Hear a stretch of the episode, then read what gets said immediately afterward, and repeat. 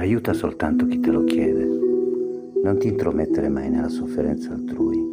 L'uomo deve stancarsi di se stesso e bere fino in fondo la coppa di veleno che gli spetta.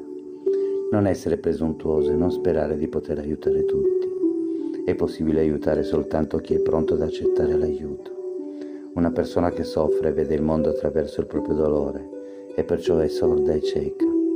Ognuno si trascina dietro la sua esperienza di vita senza vedere che si tratta di un peso morto.